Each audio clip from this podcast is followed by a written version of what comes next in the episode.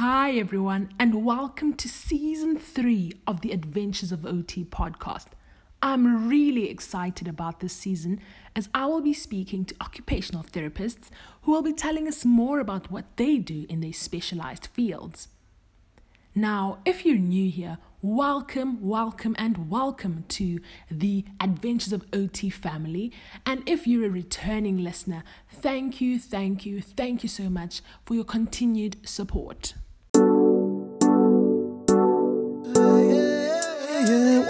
To the Adventures of OT. Talking occupational therapy. Welcome to the Adventures of OT. Talking occupational therapy. OT is the remedy. Helping people with daily activity. Welcome to the Adventures of OT. Talking occupational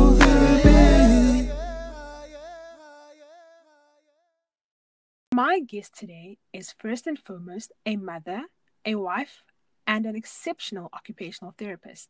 The one lesson I learned from my guest is the power of letting go. If you have an issue that won't affect you in five days, five months, or five years, just let it go. For those of you who may have younger siblings or children, you may know of the movie Frozen, where they sing, Let it go. So I advise you to let it go. Our guest today is a senior occupational therapist at an occupational therapy rehab ward in Cape Town and is quite passionate about the field she has chosen to work in. My guest today is an individual who strives to ensure that she brings her A game every single time when engaging with clients. Allow me to welcome Linda Carstens. Wow, Kanya, that was such an intro. I feel so special. Thank you for that. no, thank you very much. Uh, um, I'm glad that that's the, the lesson you took away from your time spent with me. Um, it, it's quite a nice life lesson to have. Certainly, and I think especially now where you know you're at home and we're all in each other's space, sometimes you just need to be like, you know, it's fine. I'll let this this this issue go. You didn't wash the dishes, but it's fine. I'll do it. Yeah, definitely, definitely. Mm-hmm. Um, so I know that you gave birth um, during the COVID nineteen. What um, challenges did you experience? You know, with the whole pandemic and then having a newborn baby. Um, I think I gave birth right, literally right before uh, um, we went into lockdown. So two weeks before lockdown, um, my daughter was born, um, and I was I spent the whole maternity leave with both of my kids at home. So my five year old was here locked in with me and the new baby, and my husband was working full time. He was an essential worker. So I did find uh, that to be quite difficult, juggling everything, being locked into your house, not having your support system nearby, not having the opportunity for my parents to just come and, you know, drop some food or friends check in. Um, I mean, they do they did check in virtually, but it's not kind of the same thing. So I did feel that um, I did feel that on on on my shoulders. I I did feel a bit alone. Um, my husband is obviously he's hands on. He's great. He's wonderful. Um, but sitting alone at home with two kids, trying to adjust to a new normal in, in the midst of a pandemic where we still need to adjust to a new normal um, was quite difficult. Um, but I have to say, um, the adjustment was okay. It took some time, but it was okay. I think when I went back to work and when my daughter went back to school, um, we really fell into our roles much better. So it's been going better. Um, yes. So it was interesting. Yeah. And I think that's the one thing about the pandemic that, you know, everyone's occupational roles have been disrupted and we're all just trying to figure ourselves out um, with everything, with, with this new norm that we're currently living in. Absolutely. Absolutely. So, Linda, why did you, um, you know, decide to study occupational therapy? Um, I've uh, all my students ask me this, uh, and I I have to be honest. The profession kind of chose me. Um, I had my mind set on becoming a physiotherapist. Uh, that was done and dusted. I was like in grade 11, this is what I'm applying for. And then I shadowed one for two days and I just didn't felt the connection. Um, the physio then suggested that I shadow her colleague who was an OT. And obviously, like the rest of the world, I didn't know. I had no clue what an OT was. But I just mm. went ahead and shadowed her and I just fell in love. I enjoyed the variety, I enjoyed the patient contact. I then started looking into it as a profession. And then the funny thing was, when I came to my parents with, um, you know, this new decision, uh, my mother told me, but, you know, just go and get your results from when I went to for a psychometric assessment the year before in grade 10. Mm. And then my second choice, I remember um, the psychologist said was uh, physio. But then I went to look at the first choice and I saw that this guy said a year ago that I'm supposed to be an OT. And it was really just meant to be. Um, so that's how I kind of uh, um, joined this wonderful profession. The law of attraction, basically. You are um, correct. Then, yeah, so you're saying that you know you dabbled into a, a, variety, or you enjoy the variety in the in the profession. So, what other fields of occupational therapy have you worked in? So, um, I obviously did a community service here where I worked in the community clinic in Mitchells Plain. Um, and there, if, obviously, it's a community block, so you see everyone uh, and anyone who needs intervention. But then after ComServe, I had a year experience in private practice pediatrics. Um, and then I got into my job now where I am in a mental health care facility, um, Hospital. So I have some experience outside of psychiatry, but psychiatry is definitely my main area of experience. So, what would you, you know, describe the role of an occupational therapist um, in a psychiatric um, setting? Okay, so um, I think it depends on where in psychiatry because acute versus therapeutic programs um, are kind of different. Uh, I think the intervention approach is different. In the acute setting, the approach will be more focused on the bottom up approach. In other words, addressing the components of function impacted by the illness first, like orientation, concentration. They do obviously also look at self care and, and um, that would be then bottom down. But I think they do really look at components of function, where in my setting, a th- more therapeutic set- setting, um, I prefer the top down approach. So I look into the functionality of the clients in their daily occupation and, and life roles, and then assist them to be successful in that, in fulfilling those roles once again, while still managing their addiction. So, for example, assisting a client to be a parent and doing all of the tasks relating to that while still managing their sobriety I think also the big picture in psychiatry and actually OT as a whole is just reintegrating people into society and helping them to live full lives to the best of their abilities while managing an illness, whether it be physical or mental. Mm, certainly. Um, and, and then why would you say it's you know important for to address these skills that um, you know the, the clients may have a deficit in? So I think it's important for us to impart skills that the client need to be able to fulfill their role. So if you need to fulfill a, a role of being a caregiver or a um, you know a, a, parent, you need to be able to cook and if you in mental health care, a deficit might be in physical endurance because of depression or um, because of this as a side effect of medication. You, as an OT, need to teach alternative ways or uh, energy saving ways in order to do that activity. So, there's where skills building comes in so that the client can be as successful as they need to be in their community and home environment. Mm.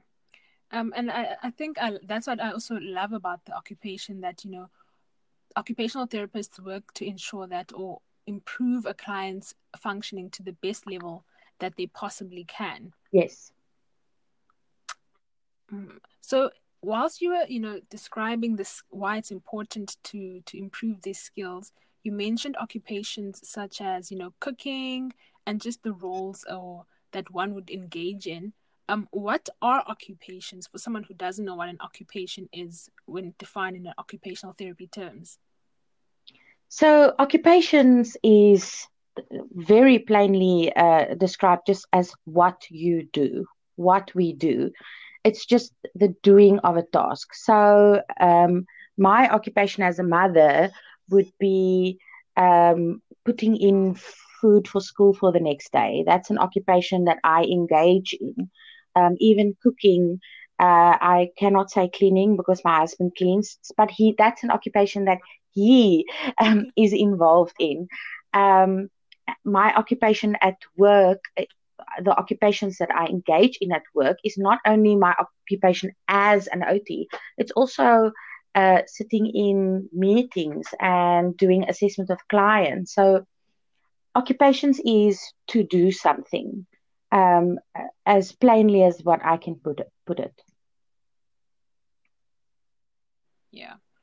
And then um, in your particular setting, you work on life skills. So, what assessments do you normally conduct on? The- so, um, I need to be realistic uh, in how I assess clients because I see everyone in my ward and it's not really realistic to individually assess every single client for hours on end. So I have to be efficient.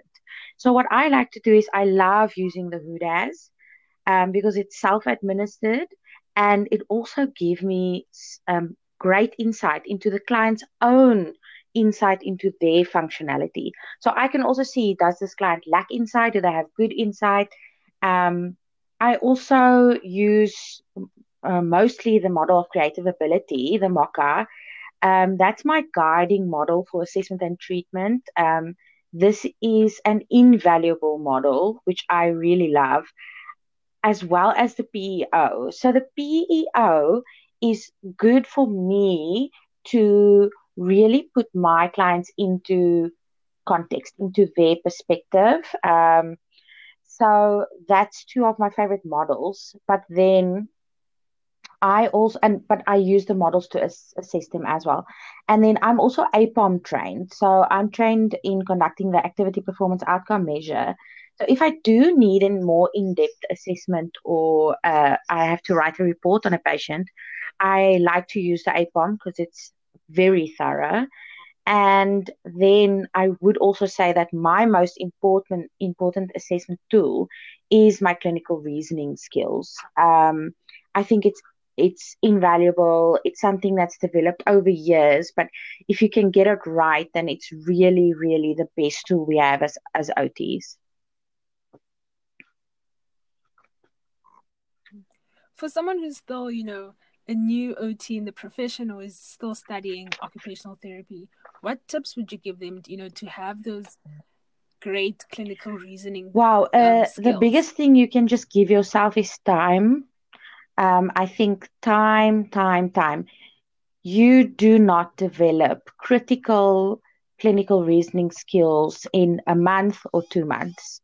You uh, develop it over a course of years, mm-hmm. and you need to really be confident in in your patient's um, diagnosis. So you need to have the the um, the textbook side of it, and also your OT textbook side of it, and then you integrate into it into what you see um, and how it presents in the real world. Um, so I do think my tip would be give yourself some time.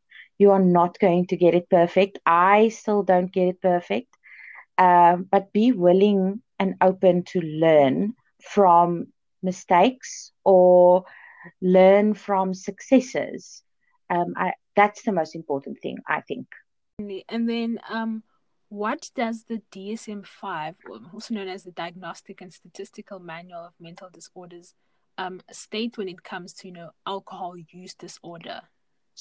So the criteria um, is it's it's there's quite a long list of symptoms so you have to have at least two of the symptoms okay? So number one is you have times where you end up drinking more or for a longer period of time than you intended to.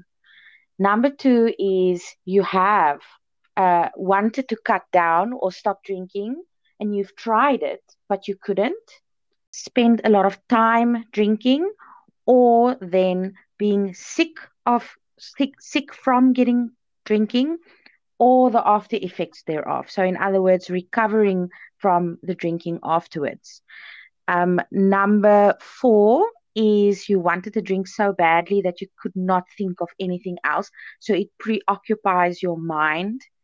Number five, you found that drinking or being sick from drinking, so what they call the babbelas afterwards, um, that that impacts your ability to take care of your family and your home or causing job prob- problems mm. or school problems so in that terms it says it impacts your functioning and then number 6 says you continue to drink even though it was causing trouble in your family and friends um, so in other words you you know it's a problem but you just continue doing it um, number seven, you have um, given up or cut back on activities that were once important or interesting to you, or other things that's given you pleasure. Alcohol has taken the place of that.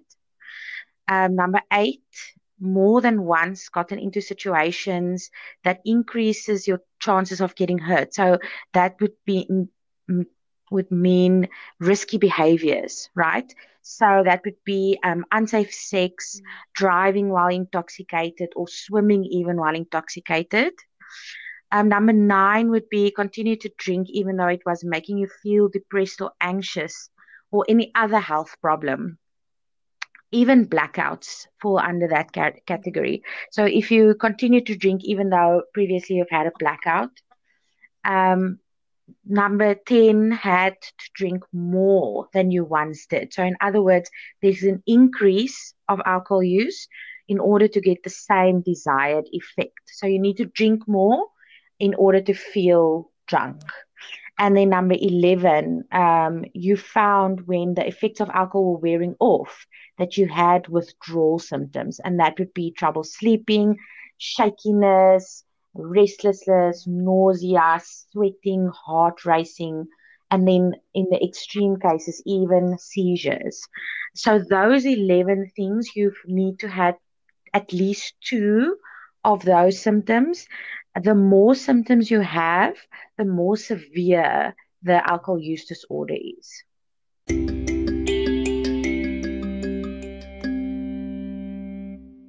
I meet the clients, I m- make the subtle changes that I need to make in order to make it specific to them.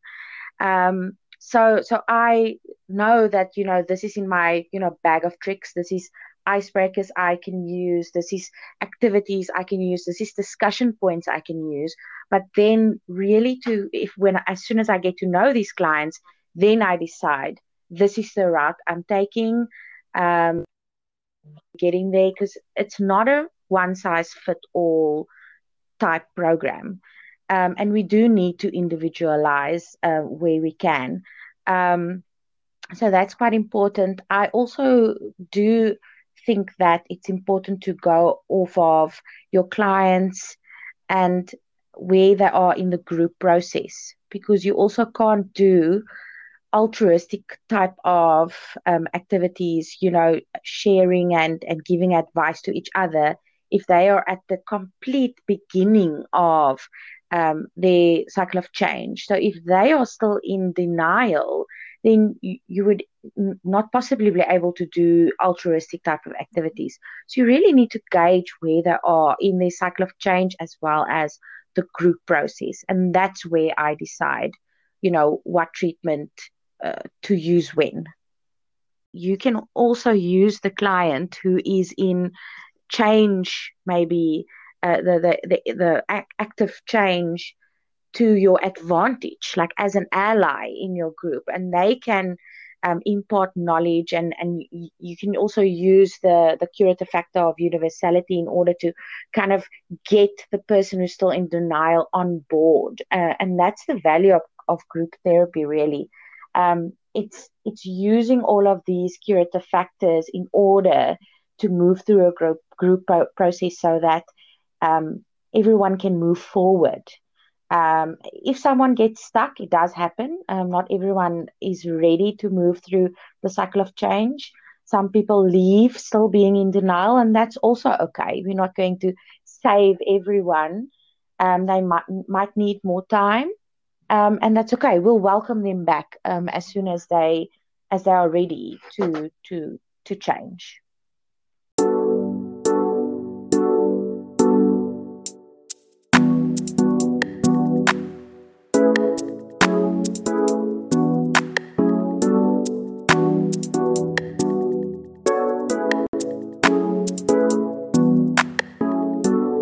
Think individual therapy is, is quite good, you know, psychotherapy.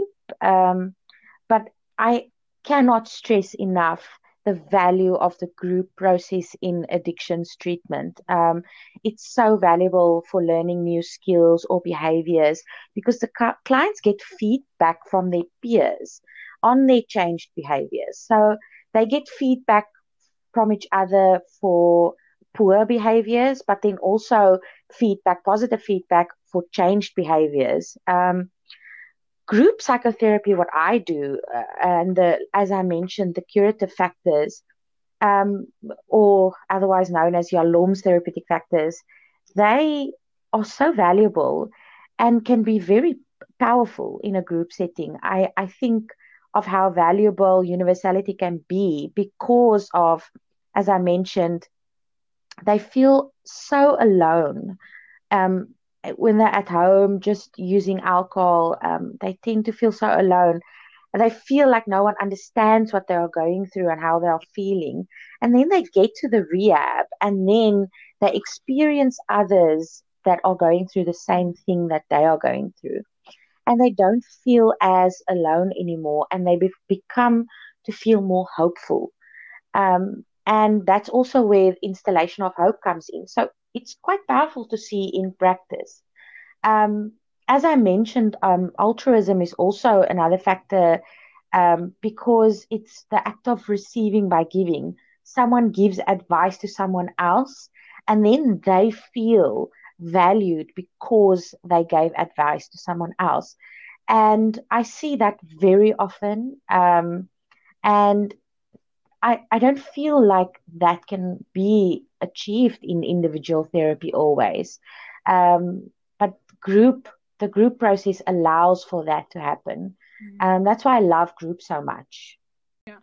And then for someone who, you know, they've now in a general sense, you know, they've gone to rehab and, you know, they've received treatment, but they're still going back into an environment, you know, where there's still all these precipitating factors and you know all these stresses that you know maybe had forced them into maybe drinking consuming alcohol or maybe taking drugs. How do you say how would you say an environment impacts or influences one's choice in in occupations?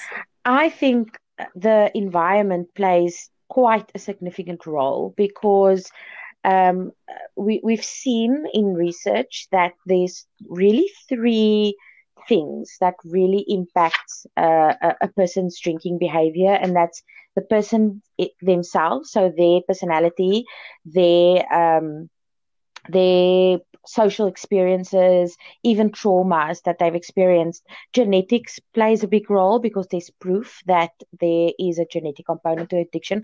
But then a very, very important part is the environment.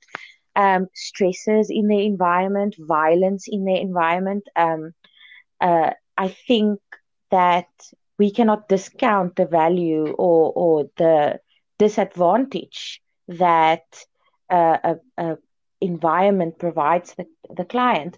I think that's why ongoing support is so important. Because they're going back to those environments.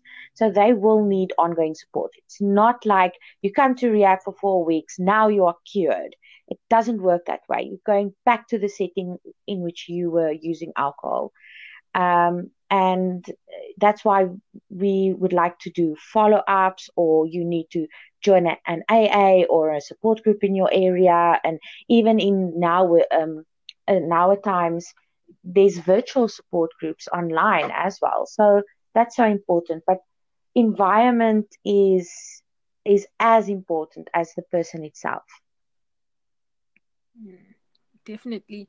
And um, you know, there's a more um, context to that? What is a lapse and what does it mean when someone relapses? Oh, yes. Uh, this is one of the things where when I describe this to my clients, it's kind of like an eye opener to them because everyone thinks a lapse is the same as a relapse.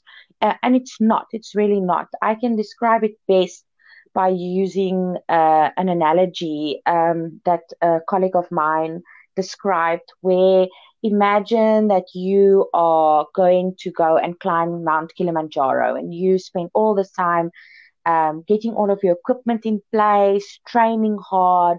You are ready, you put everything in place for you to go and climb Mount, Mount Kilimanjaro.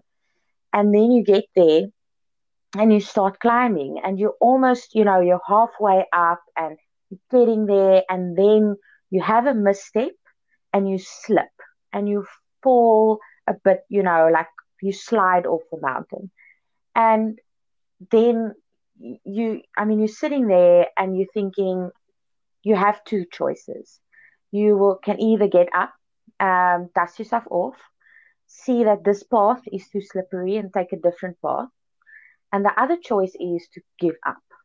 And we describe a, a lapse in the same way. So you going to rehab, you getting clean, you getting everything together is like preparing for this um, journey you're about to take.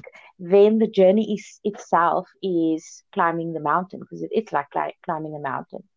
And then the slip is really the lapse. Mm. The in, it can really happen to anyone. You can just be in a bad situation something traumatic can happen. You can just make a bad judgment call and you can slip. In other words, you can have a drink once. Um, I I usually need to tell my clients this is not me giving you permission to have a drink and say, no, it's fine. Linda said I can do it. No, it really is just a mistake, a fleeting mistake that you make. And the thing I really stress is that I don't want clients to make that one mistake and then give up. Because then it would be a relapse. If you give up and go back down the mountain, that's then when you allow a relapse to happen. When you dust yourself off and you find a different path, that is when it was a lapse. You made a lap, lapse in judgment. You made a bad call but I'm getting up again. I'm going. I'm doing this. I'm trying my best. So that is really the difference between a lapse and a relapse. And I do stress this with clients. Don't give up if you make one mistake or even two mistakes or even three mistakes. Don't give up. Just try again. Yeah. Um, and I think that's sometimes maybe what is, is, is what challenges them or they have that mental conflict because then it's a matter of you know i've already had this first drink.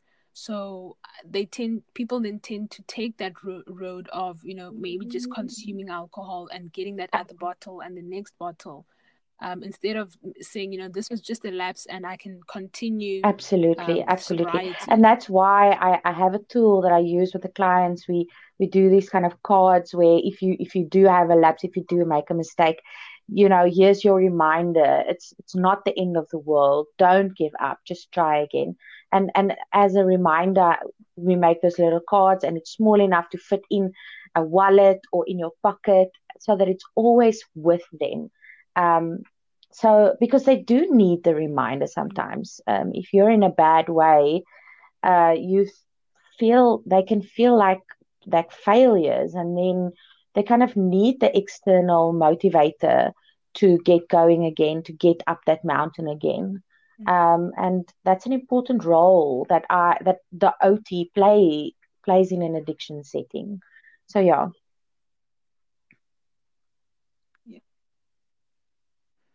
Um, and you know, I wanted to actually take a look at the South African statistic. How does um because I mean we're one of the top countries with you know alcohol consumption when it comes to alcohol consumption. Um, so how does it impact clients or anyone with an alcohol use disorder? Like all these advertisements that they see on TV, and I mean when you walk to a SuperSpar or any store really, you you'll find that right in, next to that store there's maybe like a a bottle store. Um, so how does that then influence a client who isn't trying to live a life of sobriety? And you know there are all these what we call triggers. Yeah, so that's them. the difficult part, right? So uh, you you are correct. We are the fifth highest consumers in the world in terms of um, um, alcohol. Uh, we 60% of South African alcohol consumers are classified as heavy or binge drinkers one in every three men have, drink heavily or binge drink. That's an alarming statistic. One in every five South Africans binge drink at least once a month, and 7% of our population have an alcohol use disorder or some kind of alcohol dependence. Um, I think the important thing to note is that we in South Africa have a drinking culture. It doesn't matter your race or your religion. Alcohol consumption, consumption takes such um, a part of our cultural identity. Um, I'm just thinking, for example, of umqombothi, who that it forms part of the isiXhosa culture cultural practices. It's literally part of a cultural practice to consume alcohol. Um, my own Afrikaans uh, um, community uh, on Sunday after church, when you have your Sunday lunch, it's cu- almost customary to have a glass of wine. Um, I know uh, um, in, in the colored community, uh, alcohol consumption is part of funerals. You know, it's literally just part of our daily lives. Um, and yeah, sorry to cut you, but even when it comes to you know watching sports, um, watching soccer, people are consuming alcohol. It's yes, always, I think, absolutely. And and I was I was speaking to someone the other day about this. Is because we have such a drinking culture that if we if our team wins, we celebrate by drinking, and if our team loses, we are sad and then we mm-hmm. drink so it it really it, it it's really the yeah. that's really the problem our children grow up seeing that this is normal alcohol behavior which it's not um, and then if you combine that with a genetic predisposition for developing a substance use disorder it's r- literally a recipe for addiction. Um, and then as you as you said in your in your question then advertisements are all around. And it's going to be even more now because because um, alcohol resellers are going to push their product now more than ever because they were not allowed to sell for so long so advertisement is probably going to increase um, and and and that really does uh, um, do something to a, an addict psyche because everywhere you look is there's alcohol. It's a visual trigger. It's a a a auditory trigger because it's on the radio. We are speaking about the alcohol ban. We, so we're literally just speaking about alcohol all the time. And for someone who's trying to live a, a life of sobriety, getting all of those triggers all the time is very distressing.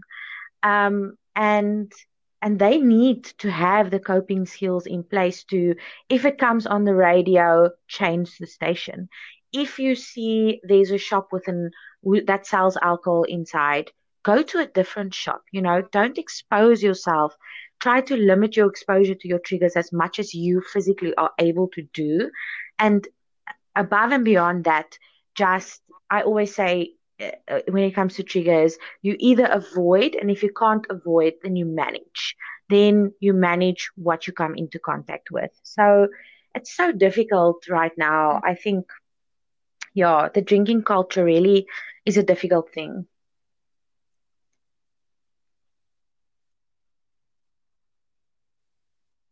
Yeah, I saw it especially during the you know the lockdown. Um, with amongst my peers, where people would just say every time the president you know would, would have an announcement, you'd see people's statuses like, oh, can't you just open the alcohol? We don't mind if the country's closed.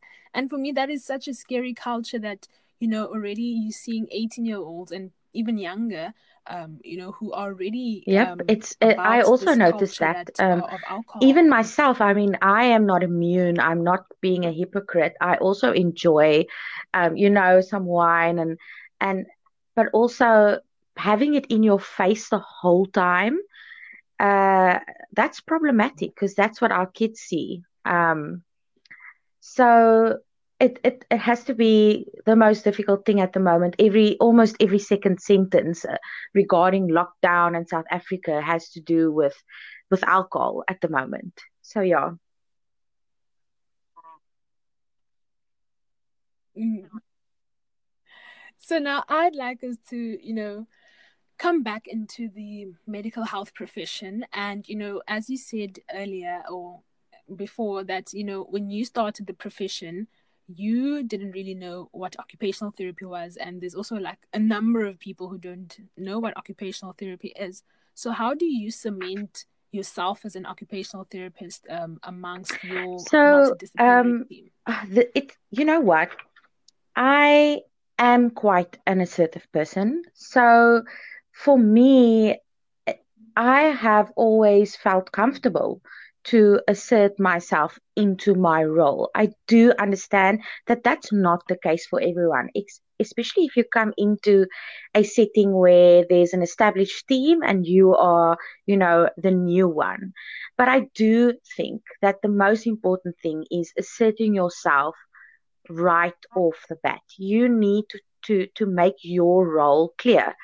Um, you need to engage with your team members. You have to open up the conversation about what your scope entails. This is what I do as an occupational therapist. This is why you refer to me. This is the type of things I'll see. And if you feel like if you if if your colleague feels that you need to address something or then you need to discuss that with each other. I think that's where open communication with your multidisciplinary team is the really the most important thing because you benefit your client's treatment when your team works well together. Yes, uh, communication is is key even with your client because you need to also tell your client what you are doing is not okay. Um, so it's not just between the MDT. Your client is is actually part of the team of the care team. So you need to have open, communication with your MDT, yes, but also with your client.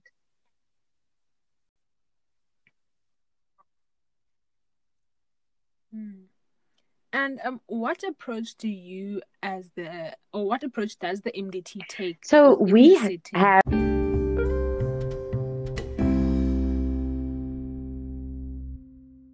we make use of the clients? psychosocial rehabilitation approach because our aim is to reintegrate our clients back into their communities um, in a functional way. Uh, but we also make use of motivational interviewing where appropriate. If someone is stuck or on the cycle of um, change, they aren't moving along, then we'll use motivational interviewing as well. And then uh, we really also emphasize the multidisciplinary approach because we each have an important role to play. And that ties back to psychosocial rehabilitation. What advice would you give a student who has been placed in an alcohol rehab ward or who, who is looking, you know, to, to Um, work in the setting like that one day? it's very important to stay open minded. Um, people who have addictions are not bad people. I think that's really something that you need to to to cement into your brain. Just because these people have addictions does not mean that they are bad. They have an illness, um, and we have to be empathetic towards that. Um, and when you really get an understanding um, of that, then you, will have the ability to be a wonderful, wonderful therapist. Um, my other advice, and, and I and I think I gave this advice to you, Um, I know you spoke to Sihle in one of your previous podcasts, and, and I remember telling this to Sihle as well. Um, is be open minded also about running groups because it does not come naturally to everyone, and that's okay. Um, you can learn to be a great facilitator if you are willing to use constructive feedback to improve your skills. And you know what? You just need to be willing to to to roll with it, to to take take feedback, use feedback, improve. Take feedback, use feedback, improve. Um, so that's really the two things I, uh, I I'll tell someone be open minded and also be willing to put yourself in a difficult situation that you're not comfortable with always and learn from that.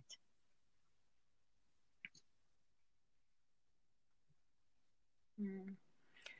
I also find that at times, you know, uh, people don't want to put themselves in those difficult situations where you, because as much as we say I'm open to feedback, but then when you do get that criticism mm. to help you improve you find it's, it's, yeah no and i but i also defensive. think you know what's important also i i work with students quite a lot um i think the mode in which you give feedback is just as important because you as the clinician also have to give feedback in a certain way.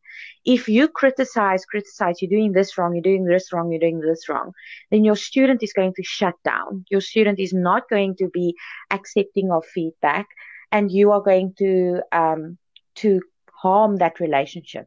So I, I think it goes both ways. Yes the student needs to be open to to feedback but i also think that the clinician needs to give feedback in a way that you do not criticize, but rather um, constructive criticism, constructive feedback. Um, and I also, I'm a firm believer in positive reinforcement. So I believe that um, if they do something well, tell them what they did well.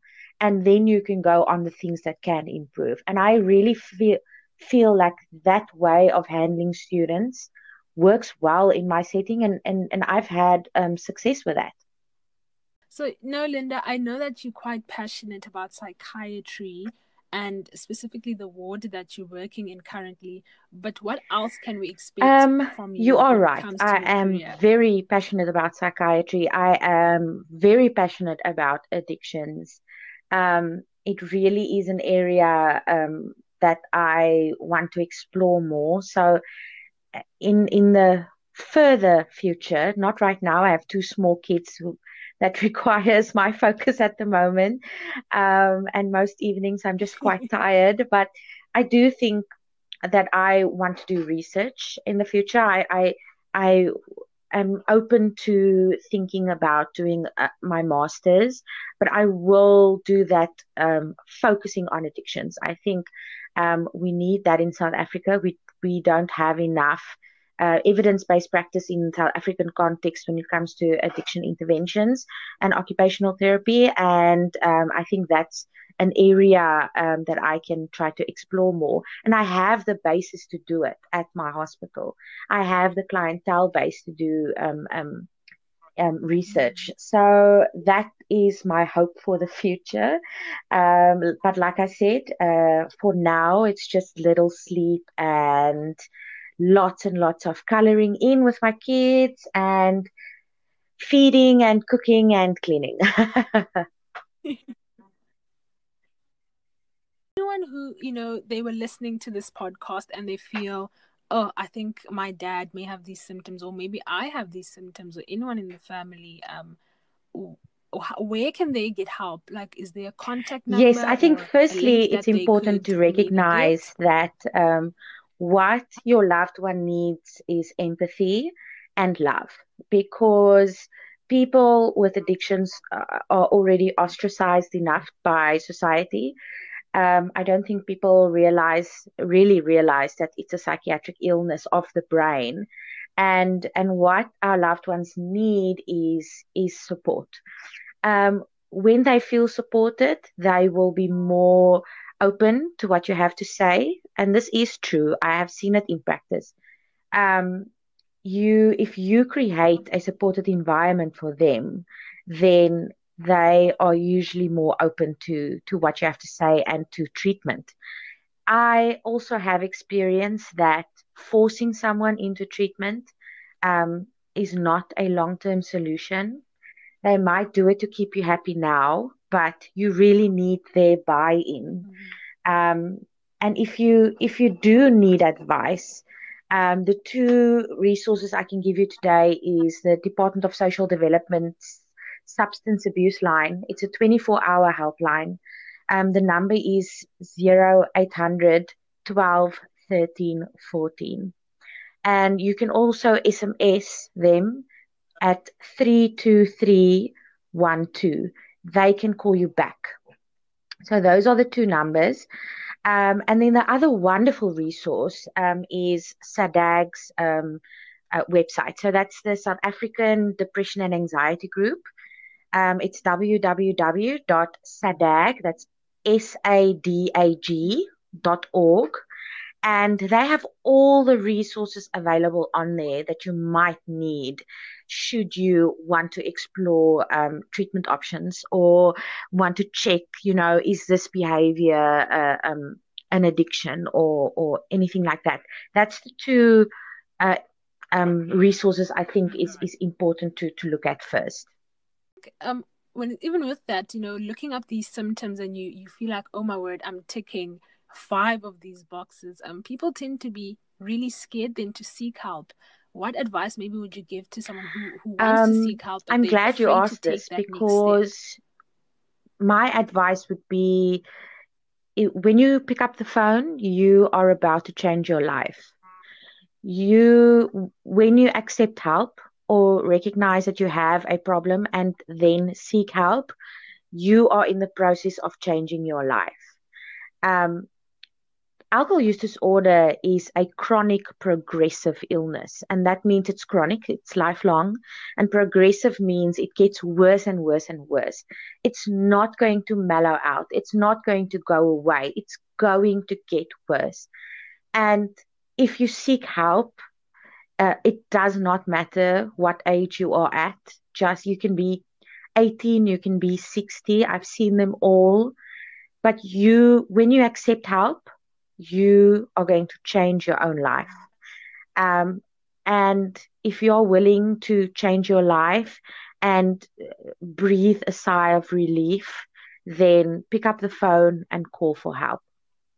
One thing that's always, you know, we place emphasis on that as students working with clients or as even occupational therapists working with clients in rehab settings that you know it's all about you. You are at the center now. You're doing this for yourself.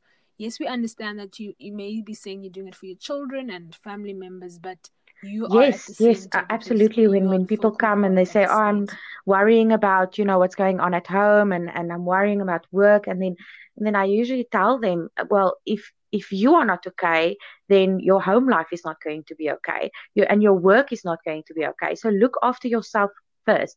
My mother always taught, taught me you can't pour from an empty cup. So you can't look after anyone else. You can't do anything else if your cup isn't full.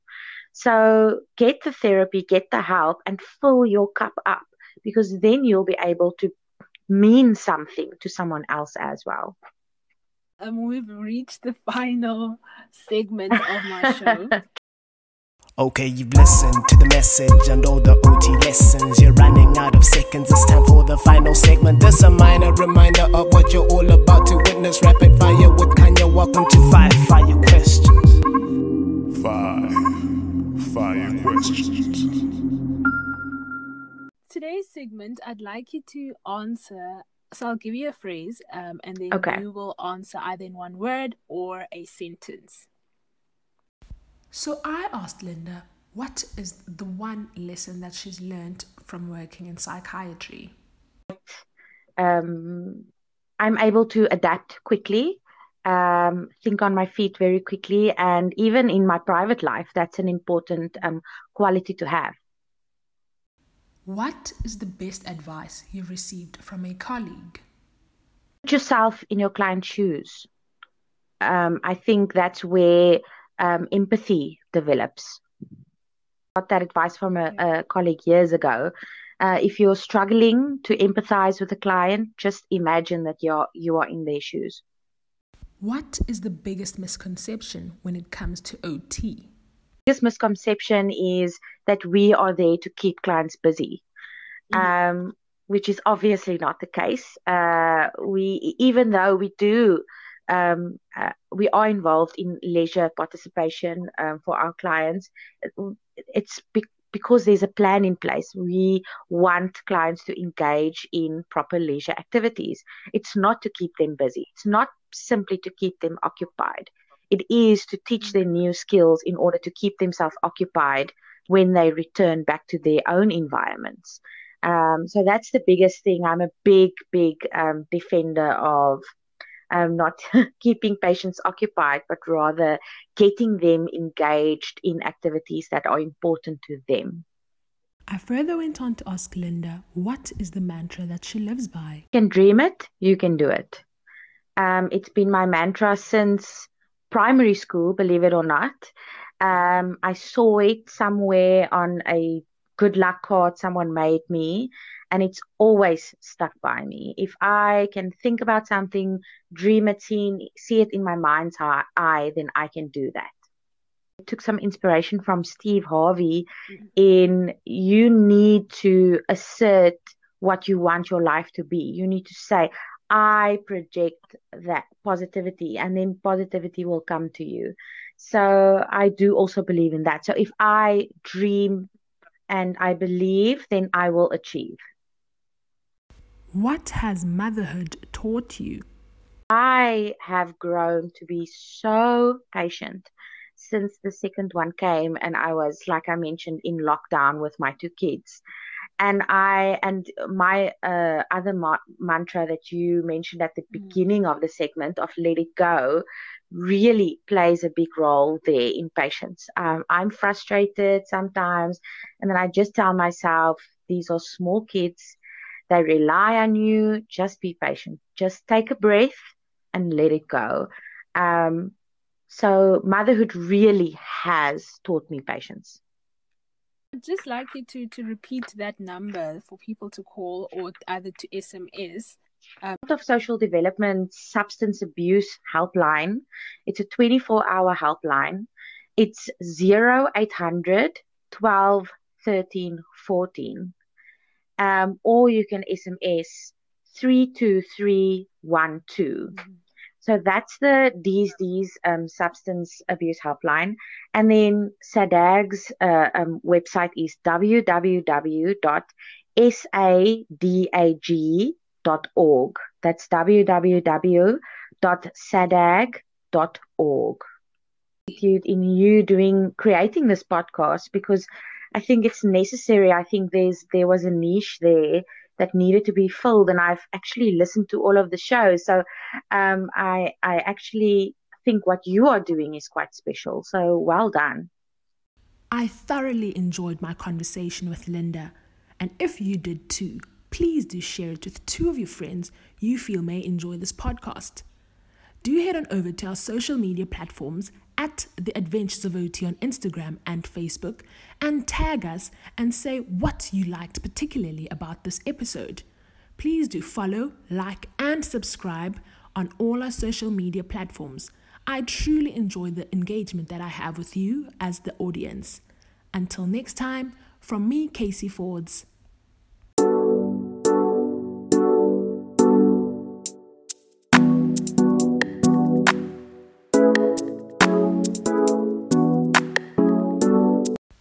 Would like to extend my greatest gratitude to Theo for coming through with the beats and the soundtrack for the Adventures of OT podcast. Theo, you were able to bring to life what I had in mind. Thank you so much.